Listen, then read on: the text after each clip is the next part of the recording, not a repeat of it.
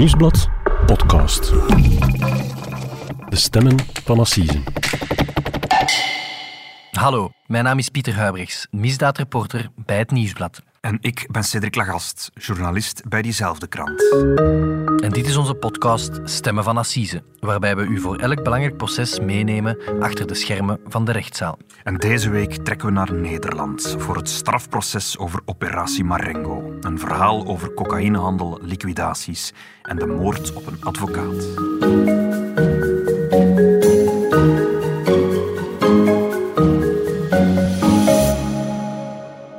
Dag Pieters. Dag Cedric. Pieter, we trekken deze week voor één keer de landsgrenzen over. We gaan naar, uh, naar Nederland, naar onze noorderburen, waar vorige week het grootste strafproces in jaren is begonnen. Dat gaat over één man. Wie is die man? Dat draait allemaal rond Ridouan Taghi, Europa's uh, meest gevreesde drugsbaron, die uh, na jaren op de vlucht gevat is. En dat nu terecht staat. En die nu terecht staat, ja. Het meest gevreesde drugbaron, blijkbaar ook gevreesd door de politiediensten in Nederland, want dat proces is daar gestart onder ongeziene veiligheidsmaatregelen, heb ik uh, gelezen in de Nederlandse kranten. Mm -hmm. Daar, Hetzelfde gezien, hè? helikopters boven de rechtbank, uh, geblindeerde auto's, overal politie in een wijde straat. constant in de lucht hingen boven de rechtbank. Ja. En waarvoor vreesden ze eigenlijk dan? Ja, die man heeft nog veel vrienden. ze willen hem helpen doen ontsnappen, denk ik. Ridwan Taghi dus, de meest gezochte crimineel van Europa zelfs. Hij stond op de Most Wanted-lijst. Hij was jarenlang spoorloos en hij is uiteindelijk in 2019 gevat, teruggevonden in Dubai. En daardoor kan er nu een proces tegen hem starten. We luisteren even naar een fragment. Vanmorgen heeft onze korpschef het verlossende telefoontje gekregen van de korpschef van Dubai dat Redouan T. is aangehouden in Dubai. De aanhouding van Redouan T. is te danken aan de niet aflatende inspanning van de Nederlandse politie en aan de internationale samenwerking met de politie van Dubai. En hun hulp was essentieel. Pieter, we horen hier Janine van den Berg, politiechef bij de landelijke eenheid van de Nederlandse politie. Uh, ze vertelt dus dat Redouan Taghi gevonden is in Dubai. Dat is een land dat wij kennen als een luxueus oord. Ik, ik vermoed dat hij daar in, in luxe leefde.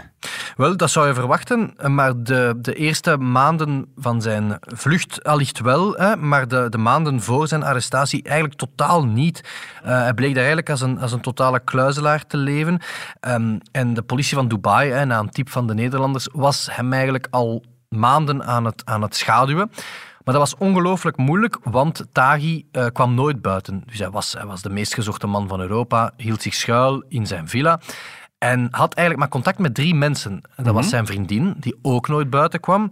En dat waren twee hulpjes die hij eigenlijk betaalde met cashgeld. Dat was een Oezbeekse hulp, die eigenlijk al zijn betalingen deed en voor hem naar de winkel ging. Ja. En een lokale tuinman die zijn uh, planten kwam water geven. Dat is ook triestig eigenlijk. Dan ben je een rijke crimineel, zit toch gevangen in uw eigen huis. Ja, maar je moet weten, die man was niet gewoon gezocht. Die werd echt wereldwijd opgejaagd tot en met. En die was in veel landen al moeten gaan lopen. En finaal is hij in Dubai ja, een beetje zitten wachten tot, tot ze hem gingen klissen. Tot het onvermijdelijke kwam. Ja, en, en, en hoe dat, dat dan gebeurt is, is eigenlijk wel, wel maf ook. Want maandenlang hebben de politie van, van Dubai mensen rond die villa gezet. Er was nul beweging. Hè. Die tuinman ging daar af en toe... Maar er was een vermoeden dat hij, dat hij daar toch zat. Er waren indicaties dat hij daar zat, hè, omdat ze dus die Oezbeekse man aan het volgen waren en die tuinman. Maar ja, er, er kwam niemand buiten, dus ja, ze dachten van ja, we zitten op een vals spoor. Tot op een bepaald moment er toch iemand een vuilnisbak buiten heeft gezet. En ze eigenlijk het bewijs hadden van ja, hier zit dus wel iemand die zich duidelijk schuilhoudt. Ja. Doet me een beetje denken eigenlijk aan Osama Bin Laden, die zich ook verschuilde in een huis in Afghanistan en die ook nooit buiten kwam, omdat hij bang was dat hij gevat zou worden. Ja, en je zou tegenovergestelde verwachten, hè, dat, ze, dat ze eigenlijk... Uh, ja, ze zijn zo rijk dat ze genieten van die luxe en, en van die vrijheid, maar ja, ze zijn opgejaagd wild en ze weten eigenlijk dat de dag dat ze gepakt zullen worden elke dag maar dichterbij komt. Hè. En, en dus ja, hij kwam niet buiten. Maar toch was hij totaal verrast die nacht. Ja, hij is gepakt in december 2019. Wat weten we over die inval? Wel, ze zijn daar om drie uur s'nachts binnengevallen. Uh, ja, met de grote troepen, de, de speciale eenheden van Dubai. Opvallend, drie uur s'nachts. Uh, meneer Taghi zat rustig in de zetel uh, aan zijn waterpijp te lurken, was rode wijn aan het drinken. Okay. En is, is eigenlijk totaal, ja, hij was geen vrome moslim op dat vlak, en is Nee. eigenlijk totaal verrast. En ja, ze overmeesteren hem. Dat gebeurt eigenlijk zonder bloedvergieten. Ja.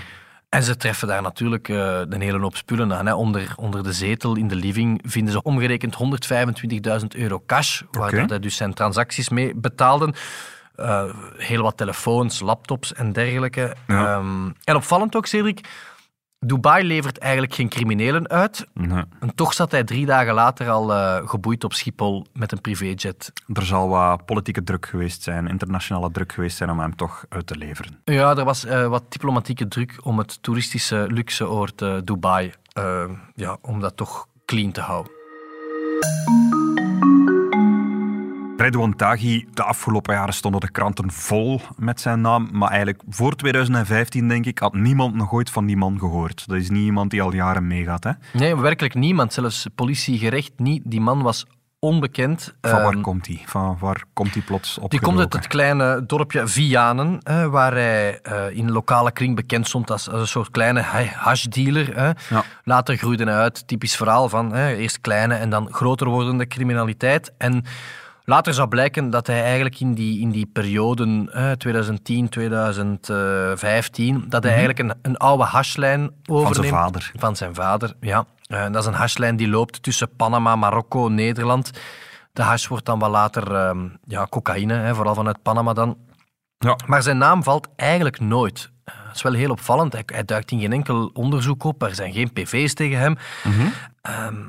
Tot er eigenlijk in 2015 een waanzinnig grote uh, wapentrafiekvangst gedaan wordt. Uh, dus ze vinden daar in, een, in, in twee garageboxen in Nieuwegein, mm vinden ze eigenlijk de grootste wapenvondst ooit in Nederland. Uh, okay. Boxen vol kalasjnikovs, handgranaten, geluidsdempers, duizenden patronen, zelfs kogels die, die, die panzers kunnen doorboren. Straf. Ja, en wat blijkt, ja, dat, is eigenlijk, uh, dat zijn eigenlijk machines, machinegeweren en dergelijke die gebruikt worden door een, door een moordbrigade. Een soort huurmoordenaars. Ja, Taghi fungeerde eigenlijk en zijn team als een soort uitzendkantoor van de onderwereld. Die bloedtorst, dat doet me een beetje denken aan, aan, aan Willem Holleerder eigenlijk. Die andere bekende Nederlandse crimineel. Ja, Taghi wordt een beetje beschouwd als zijn opvolger hè, in de Amsterdamse onderwereld. Eigenlijk de leider, de man achter tal van liquidaties. Hè. Willem Holleder, de neus, hè, dat was zijn bekende bijnaam, is in 2019, denk ik, veroordeeld tot levenslang. Hij wordt gelinkt aan, aan minstens zes liquidaties. Ja, en Holleder was jarenlang de baas van de, van de Amsterdamse onderwereld. Ik, ik ken hem vooral als de ontvoerder van Freddy Heineken. Ja, zo is het begonnen. Hè. Ja. Zo is hij in de picture gelopen, maar ja, nadien was hij de vrees. Hij, was, ja, hij, werd, hij werd gelinkt aan tal van liquidaties. Maar opvallend, en in tegenstelling tot Taghi, Willem Holleder, die kon je wel in Amsterdam destijds op zijn scooter zien rijden. Hè, alsof er niks aan de hand was. Hij stak zich niet weg. Nee, hij gaf zelfs gastcolleges aan, aan Duniv, had een column in de kranten. Terwijl Taghi, niemand heeft die man nog gezien uh, die, die stak zich weg, die, die hield zich discreet op de achtergrond. Die, ja. die wou niet met aandacht gaan lopen. Nee, die, die komt nooit in de picture. Um, en we luisteren misschien even naar een fragment van uh, John van den Heuvel, onze uh, collega, gevierd misdaadjournalist van De Telegraaf. Hij, hij spreekt van de bad boys. Zo noemde die bende. Ja. Ja, dat is toch een verbijsterend verhaal. Hoe dat allemaal zo lang onder de radar van justitie kon blijven. Uh, zij hadden een soort samenwerkingsverband, de Bad Boys, uh, in die regio. Dat was een groep uh, ja, eigenlijk straatcriminelen. Ja. Die elkaar hadden gevonden in, in kleinere vormen van misdaad, maar uiteindelijk in de harshandel gingen. die lijnen die ze runden eigenlijk ook gingen gebruiken voor cocaïnetransporten. En het heeft echt zeker wel een jaar of acht tot tien geduurd voordat in, beeld, voordat in volle omvang duidelijk werd hoe groot die organisatie was geworden. En dat is maar aan één man te danken. En dat is Nabil B., de kroongetuige. Taghi, dat was eigenlijk een ongrijpbare crimineel die eigenlijk vooral in de regio rond Utrecht voor veel onrust zorgde. Hij, hij had eigenlijk een, een, groep van spotters rond zich. Hè? Een groep van spotters, uitvoerders en chauffeurs rond zich die waanzinnig geweld niet schuwden eigenlijk. Als je de verklaringen van de kroongetuigen leest, uh, spreekt met insiders bij politie en justitie, maar ook binnen de onderwereld, dan wordt dat toch wel heel sterk toegerekend aan, uh, aan met name Taghi. Ja. Uh, Taghi is wel zeg maar, de geweldscomponent in het hele verhaal. En de anderen waren uitvoerders die, die hem soms zelfs probeerden af te remmen, maar daar walsen die gewoon overheen. als je al die PGP-berichten leest die aan hem worden toegeschreven, dat is huiveringwekkend. Dat is, daar, daar, daar, die ademen een soort bloeddorst uit. Van, er moesten gewoon mensen vermoord worden. En het maakte niet uit hoe of wat. En of er families bij betrokken waren. Of, de, of raketwerpers naar binnen moesten worden geschoten. Ja. ja, er zat een, een of andere onbeheersbare geweldscomponent kennelijk in zijn karakter. En daarbij heeft hij dood en verderf gezaaid. Eh, dat wordt hem althans nu door justitie natuurlijk heel erg aangerekend. Raketlanceren, dat klinkt een beetje als, uh, als, als, als een computerspel eigenlijk. Mhm. Nu, Taghi wordt tussen 2015 en 2019 verdacht van zomaar eventjes 17 moorden, 17 liquidaties. Het draait telkens om, om wraak, om vergelding, om territoriumdrang. Maar er is een kantelpunt. Op, op, op, één, op één moment gaat hij toch te ver. Ja, ik denk dat hij op meerdere momenten te ver gaat, maar, maar misschien een eerste kantelpunt is de uh, liquidatie van Martin Kok. Ken je die nog? Dat was een blogger, dat was een journalist. Geen journalist, maar iemand die een misdaadblog bij Ja, dat was eigenlijk een, een gewezen crimineel die dan een, een, een, een, ja, een misdaadblog had, die eigenlijk wel relatief bekend was. Mm En dat was, dat was interessant ook voor ons als, als justitiejournalisten, omdat je zo wel een inkijk kreeg in de onderwereld. Die durfden al eens met namen en foto's komen denk dat de politie daar eigenlijk ook vaak naar keek. Mhm. Eh, en hij is de eerste die de naam van uh, Ridouan Taghi eigenlijk openbaart. Die in zijn blog schreef van, er is iemand uh, bezig... Die achter de liquidaties hier zit. Ehm, nu ja, een paar dagen later is, hij, is meneer Kok afgemaakt toen hij uit een seksclub kwam. Ah, op straat afgemaakt. Ja. Nu een aantal van die moorden, een aantal van de liquidaties, die... die die waren ook vergissingen. Ze hebben niet altijd de, de juiste persoon uh, neergeschoten. Uh, er zijn ook onschuldigen gestorven. Ja, klopt. Vooral in 2017 um, ehm, blinkt Taghi uit in het plegen van vergismoorden. Hè. Als, we, als we kijken naar begin januari 2017 wordt Hakim Shangachi uh, vermoord. Mm probleem was dat het doelwit van, van de klan rond Taghi eigenlijk iemand anders was. Ze hebben de verkeerde neergeschoten. Ja, en later, met de wijsheid die we, die we nu hebben, zal blijken dat dat eigenlijk een heel cruciale fout is geweest. Want een van de mensen die betrokken was bij, bij de moord, Nabil B., mhm. bij de voorbereiding van die moord, um, ja, die wou eigenlijk totaal niet dat die Shangachi uh, vermoord werd. En, en die komt eigenlijk tussen twee vuren te zitten. Want, dat was een vriend van hem, of dat was een kennis van hem, die Shangachi. Een kennis, ja. En Tagi vraagt hem om, om, om de moord op iemand anders te steken. Hè. Die, die familie is boos natuurlijk. En hij komt, ja, hij komt tussen twee vuren te zitten. Hij, hij vreest voor zijn eigen leven. Hij raakt in paniek en hij stapt naar justitie. Mhm. Ehm, en de manier waarop hij eigenlijk wordt gearresteerd zelf is ook wel opvallend. Hij doet dat door eigenlijk uh, op klaarlichte dag, twee dagen later, met een pistool door de PC Hoofdstraat in Amsterdam te, te wandelen. Zo wat de drukste winkelstraat van Amsterdam. Mhm. Heel opzichtig. Hij wordt gearresteerd en zal dan eigenlijk in de weken nadien kroongetuigen worden. En hij is degene die Taghi finaal aan de galg praat. Klopt. Hij moet weten, Cedric, in 2017, zoals ik al zei, het is niet zijn enige vergismoord. Um, later dat jaar volgt nog een tweede, meer bepaald in, in Marrakesh, in, in Marokko. Um, Taghi heeft als doel zijn grote rivaal uh, laten liquideren. Hij huurt daar twee uh, Nederlanders voor die naar Marokko reizen en die van op een scooter eigenlijk een terras, uh, een chic terras onder vuur nemen. -hmm. Ook daar loopt het mis. Er sterft iemand anders. En het probleem voor Taghi is dat blijkt eigenlijk een geneeskundestudent en vooral de zoon van een bekende rechter daar in Marokko. En ik vermoed dat uh, de politie en justitie zo'n zo'n moord wel anders aanpakt dan op een, op een drugscrimineel. Ja, die twee uh, hebben de doodstraf gekregen. En um, Taghi, voor Taghi was het het zijn om nooit nog één voet in Marokko te zetten.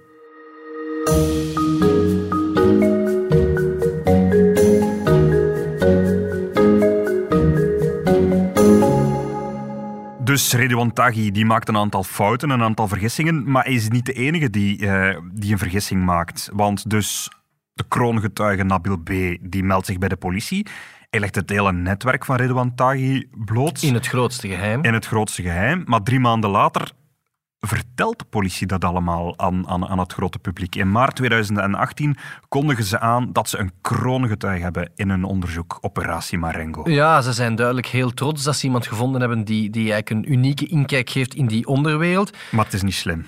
Het is oerdom zelfs, want ehm, ja, minder dan een week, zes dagen later na die bekendmaking, uh, is de broer van Nabil B. dood. Die man is vermoord op zijn werk door iemand die zijn interimkantoor binnenstormt en die gewoon van dichtbij neerschiet. En dat is wraak op die broer omdat Nabil B.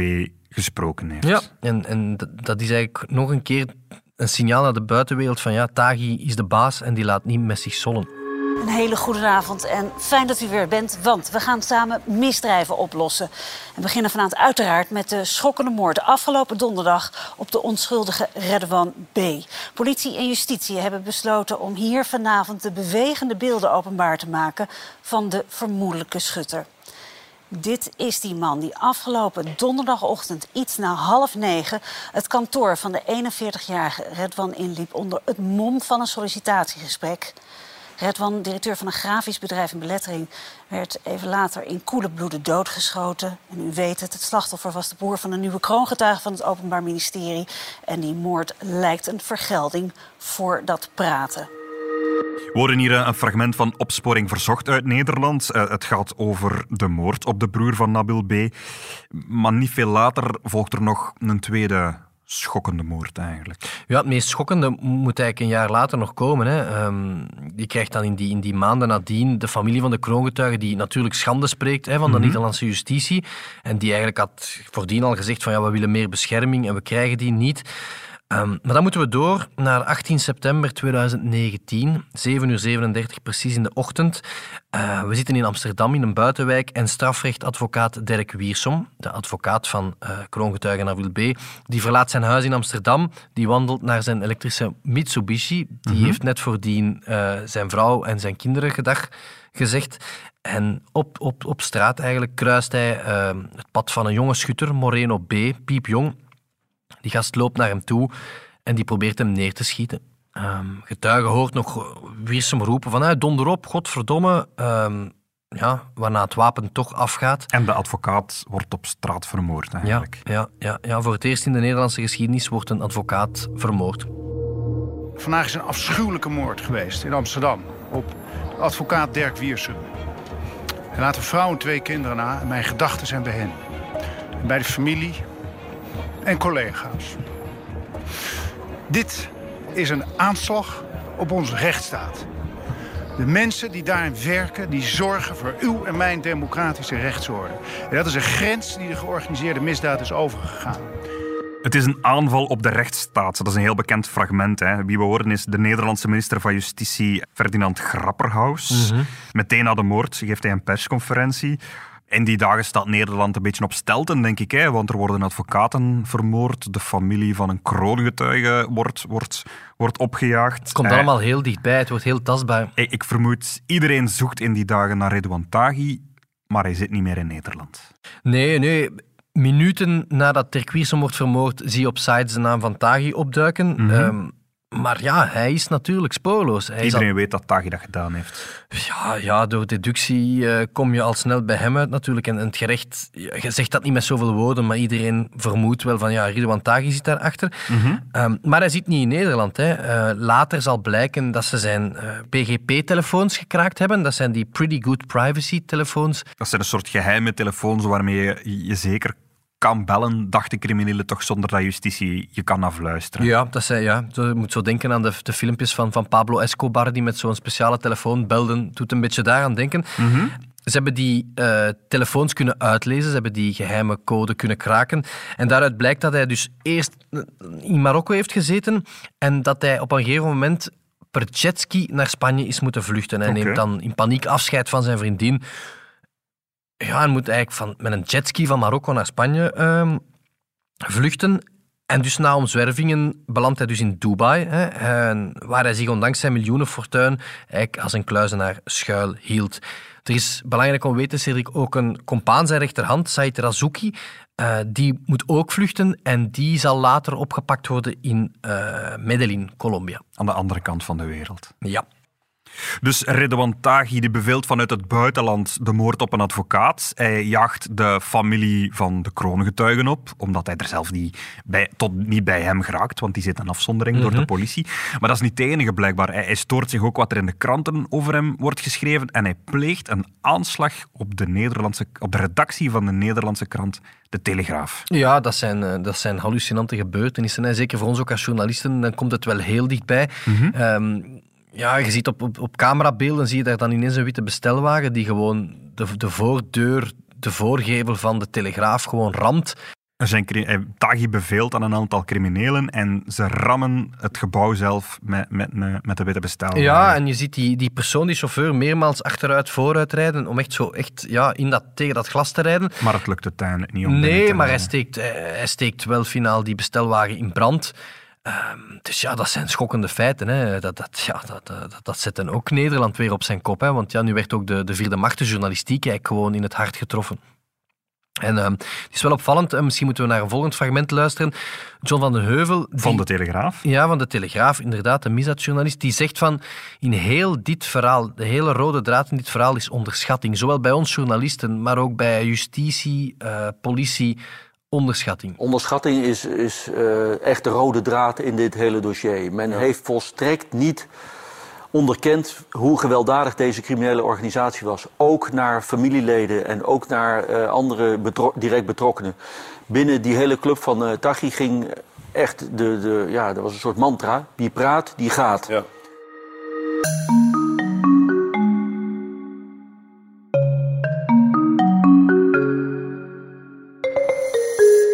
Vorige week is dan het, het, het proces uiteindelijk tegen Redouan Taghi gestart. Hè. Men heeft het over het Marengo-proces. Eh, wat betekent Marengo, Pieter? Ja, ik heb me dat ook afgevraagd, eh, want dat fascineert natuurlijk altijd de naam die, die eh, het gerecht op zo'n onderzoek plakt.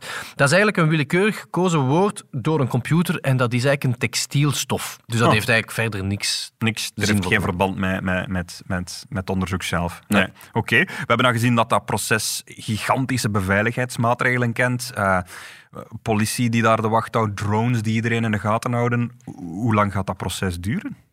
Wel afhankelijk van eh, wat meneer Taghi en zijn companen allemaal zullen verklaren, maar dat zou toch minstens tot de zomer van 2022 duren. Je moet weten, in Nederland hebben ze wel een reputatie op dat vlak. Justitieprocessen, grote drugsprocessen, dat, dat neemt daar heel veel tijd in Maar beslag. dat is niet elke dag. Het is niet daar elke dag zitting. Nee, er zijn een stuk of twintig zittingen eigenlijk al eh, geagendeerd.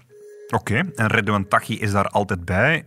Waarvan wordt hij beschuldigd? Wel, hij wordt van minstens eh, vijf gelukte liquidaties eh, beschuldigd. Daarnaast nog van een stuk of zes eh, mislukte liquidatiepogingen. Dus ja, van een hele waslijst aan criminele feiten. Ehm, maar er was al een eerste ontgoocheling te merken op de eerste zitting. ehm, toen de rechter vroeg, "Oh, meneer, meneer wat gaat u over die kwalificaties? Wat hebt u voorafgaand het proces te melden? En hij was heel kort niets. U heeft zich voornamelijk op uw zwijgrecht beroepen bij de politie. Wilt u vandaag iets zeggen op die verdenkingen? Vooralsnog heb ik nog niks te melden. Niks te melden. Oké. Hier horen we dus, eh Cedric, de, de stem van Ridwan Taghi, de man waarop dat ze een decennium gejaagd hebben. Dat is de eerste keer dat we zijn stem eigenlijk horen. Straf. Ja, ja alleen zegt hij natuurlijk niet veel. Hè. Nee, Ehm, nee. En denk je dat dat gaat veranderen in de loop van het proces? Wel, goh, zo, de criminelen van die soort hebben natuurlijk eh, ja, een soort eh, erecode hè, over die liquidaties. Ik, ik vrees dat we daar weinig concrete eh, bekentenissen over gaan krijgen. Nee, Ik, eh, hij gaat heel het proces koppig blijven zwijgen en zijn straf gelaten aanvaarden. Ja, en op dat vlak heeft hij tijdens zijn... hè, Hij is natuurlijk een stuk of tien keer verhoord. Heeft hij wel al wat opvallende dingen gezegd. Hè. Hij zegt eigenlijk van... Ja, Nederlandse justitie, steek jullie tijd en, en middelen toch eens gewoon in gezondheidszorg, in beter onderwijs voor scholen en dergelijke. Ehm, geef mij gewoon levenslang. Bespaar ons dit proces en, en laat ons verder gaan met ons leven, want dat gaat er toch gebeuren. Dat is arrogant. Dat is eh, heel arrogant. En, en ik heb al zijn verhoren gelezen, want die zijn opvallend ook meteen gelekt in de Nederlandse kranten. Hij is heel arrogant. Hè. Zo, zo valt hij meermaals in slaap. Hij is natuurlijk niet echt aan het slapen, maar hij fijnst dat hij slaapt. Hij begint te snurken. Nou, opvallend, naast dat arrogante kantje, je kan er wel dingen aan vragen. Hè, want het gaat dan heel lang over zijn, zijn voetbalclubje, zoals hij dat zelf zegt. Hè, Ajax Amsterdam, daar wil hij gerust uren over praten, zegt hij. Over de islam en het feit dat hij geen, eh, geen model-moslim was. Dat hij wel eens rookt en drinkt. Ehm, Misschien nog even terugkomen op die eerste procesdag, Cedric. Slechts één keer valt hij wel uit zijn rol. Want natuurlijk, je moet weten, Tegenover hem zit daar Nabil B., de kroongetuige, die ja, toch wel ja, zijn val heeft ingeleid. Door, door wie hij in, in de gevangenis is beland, die, die hij haat, maar ook omgekeerd. Hè, want hij heeft de broer van Nabil B. doodgeschotten. Ja. Dus ik, ik vermoed dat die, die kunnen mekaars bloed wel drinken, denk ik. Ja, en, en buiten dat ene zinnetje van en voorlopig niks te melden, zei hij over de kroongetuige alvast dat hij een leugenaar en een fantast was. Oké.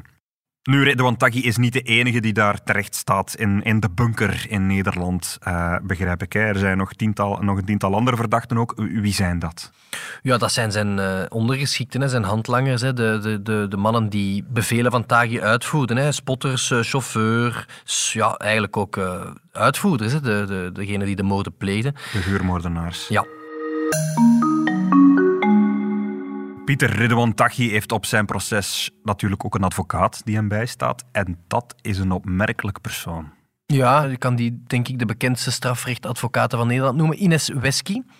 Ehm, die is naast eh, zeer bevlogen als strafrechtadvocaat ook visueel zeer opmerkelijk. Hè. Die, die is altijd in, als een soort gothic queen gekleed. Helemaal in het zwart, dikke eyeliner. Ehm, ja, zeer opmerkelijk figuur. Hier bekend van het Aquino-proces. Je hebt ze- daar ooit nog geïnterviewd, denk ik. ja, ja, op het Brusselse Meizerplein in een, een cafeetje. Zeer, zeer opmerkelijke vrouw. Zeer, zeer slim en zeer overtuigd van haar eh, grote gelijk. Zeer, zeer, zeer eh, belezen. En vooral, ja, eh, heilige voorvechtster van iedereen heeft recht om verdedigd te worden. Hè. Ehm, ja, zij, zij is zelfs ooit opgestapt als advocaat van Taghi, omdat zijn naam constant in de krant kwam. En zij zegt van, ja, ik, eh, voor mij stopt het hier, want jullie verklaren hem schuldig in de kranten, bla bla bla. Maar ze heeft wel een moeilijke job dan op dit proces. Ze heeft een moeilijke taak, want ja, Redouan Taghi staat hier terecht voor 17 liquidaties. Eh, ja, niet in totaal, in- eh, want er is- komt volgt nog een ander proces ook. Ehm, dus ja, hij wordt gelinkt aan, aan, aan 17 liquidaties. Ja, die man riskeert levenslang en de kans dat hij levenslang zal krijgen lijkt mij nu ook wel relatief groot. Dus ja, voor haar wacht geen makkelijke taak. En Nabil B., de, de kroongetuige, ook hij heeft een advocaat bij zich. Ja, zijn vorige advocaat, of enkele advocaten terug, Dirk Wiersum, die is natuurlijk eh, op gruwelijke wijze om het leven gebracht. Dan zijn er nog wel advocaten geweest. Sommigen hebben zich teruggetrokken omdat ze ook vreesden voor hun Omdat veiligheid. ze bang waren. Ja, en, en momenteel heeft hij eh, drie advocaten die samen hem eh, ja, proberen te verdedigen. Die krijgen ook extra beveiligingsmaatregelen, maar die hebben toch de keuze gemaakt van ja, in Nederland is dat ook een heilig principe hè, van iedereen moet verdedigd worden en zij gaan hem proberen bij te staan.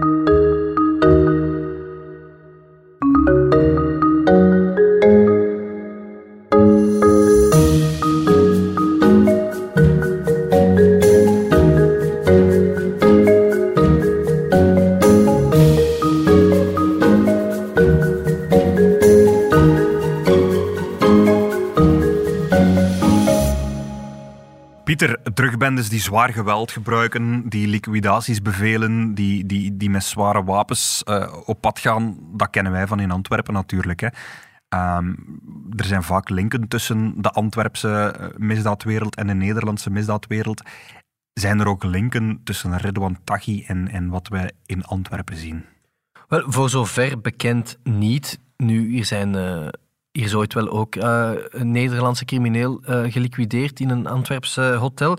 Lang geleden, maar voorlopig ja, blijft het hier toch wel beperkt, tussen aanhalingstekens, tot, tot ja, eh, eens iemand in zijn been schieten en, en, en granaten gooien naar rolluiken en dergelijke. Ehm, maar ja, je kan natuurlijk niet buiten die jarenlange spiraal van geweld in en rond de Antwerpse haven natuurlijk. Ja, en het draait om, om, om hetzelfde eigenlijk, om cocaïnehandel. Ja, de strijd om het witte poeder overheerst alles. Hè. Ook dat is in Amsterdam zo, dat is in de Antwerpse haven zo. Ehm, enkele weken geleden nog eh, interviewde ik de federaal procureur Frederik van Leeuw, hè, naar aanleiding van de, de aanslagen van, ehm, Van 22 22 maart. maart, vijf jaar geleden.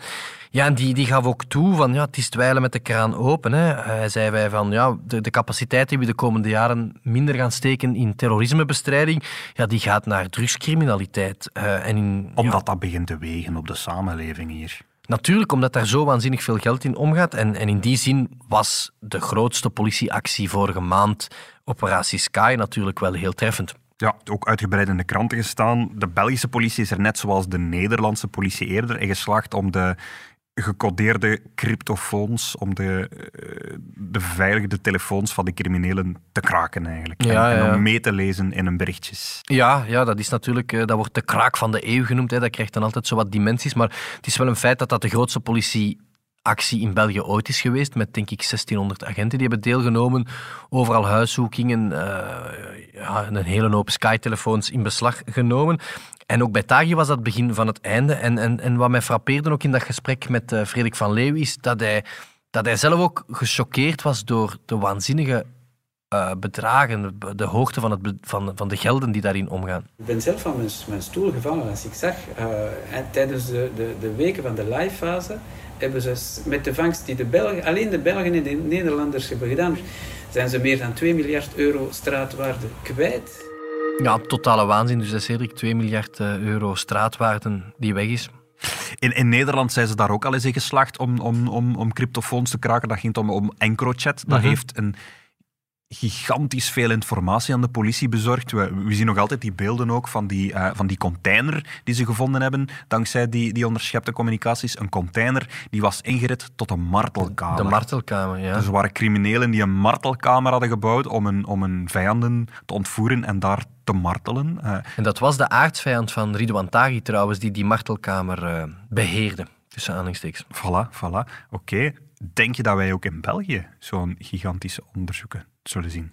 Wel, als ik eh, Van Leeuw tussen de lijnen las, dan is dat eigenlijk wat ze de komende weken en maanden verder gaan doen. Hè. Al die Sky-telefoons verder uitlezen, die linken leggen, onderzoeken verder opstarten, die verdachten verhoren.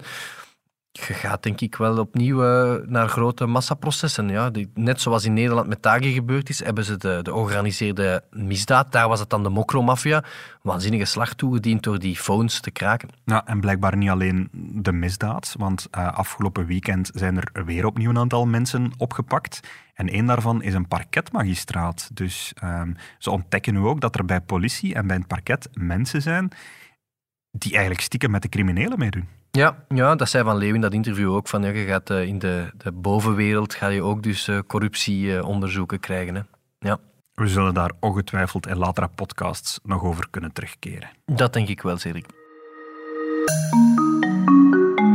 We keren ook nog even terug naar eh, het proces tegen Jean-Claude Lacote en Hilde van Akker, eh, waar we twee podcasts geleden veel aandacht aan hebben gegeven. Want eh, ze gaan niet akkoord met een veroordeling. Nee, nee, het was te verwachten dat ze niet akkoord gingen met hun veroordeling, maar ze gaan nu blijkbaar naar het Hof van Cassatie, het hoogste rechtscollege van ons land, en ze willen dus een derde proces. Ja, ze willen dat de veroordeling ongedaan gemaakt wordt. Ze willen dat er een nieuw proces komt. En dan ook daar zullen we dan ongetwijfeld in onze podcasts op terugkeren. Er rest mij niks anders, Pieter, dan jou te bedanken voor je heel deskundige uitleg. Het is graag gedaan, Cedric. En we zijn er eh, binnen twee weken opnieuw. Niet volgende week, ook niet de week erop, want eh, dan is het paasvakantie. We zien elkaar op 23 april terug. Dit was De Stemmen van Assisen, een podcast van het Nieuwsblad. De presentatie gebeurde door Pieter Huibrechts en ikzelf, Cedric Lagast. Onze dank gaat uit naar onze collega's van de Nederlandse krant De Telegraaf, van wie we enkele geluidsfragmenten leenden. De audioproductie was in handen van Pieter Schrevens van House of Media. En de productie was in goede handen bij Eva Mihon en Bert Heijvaart.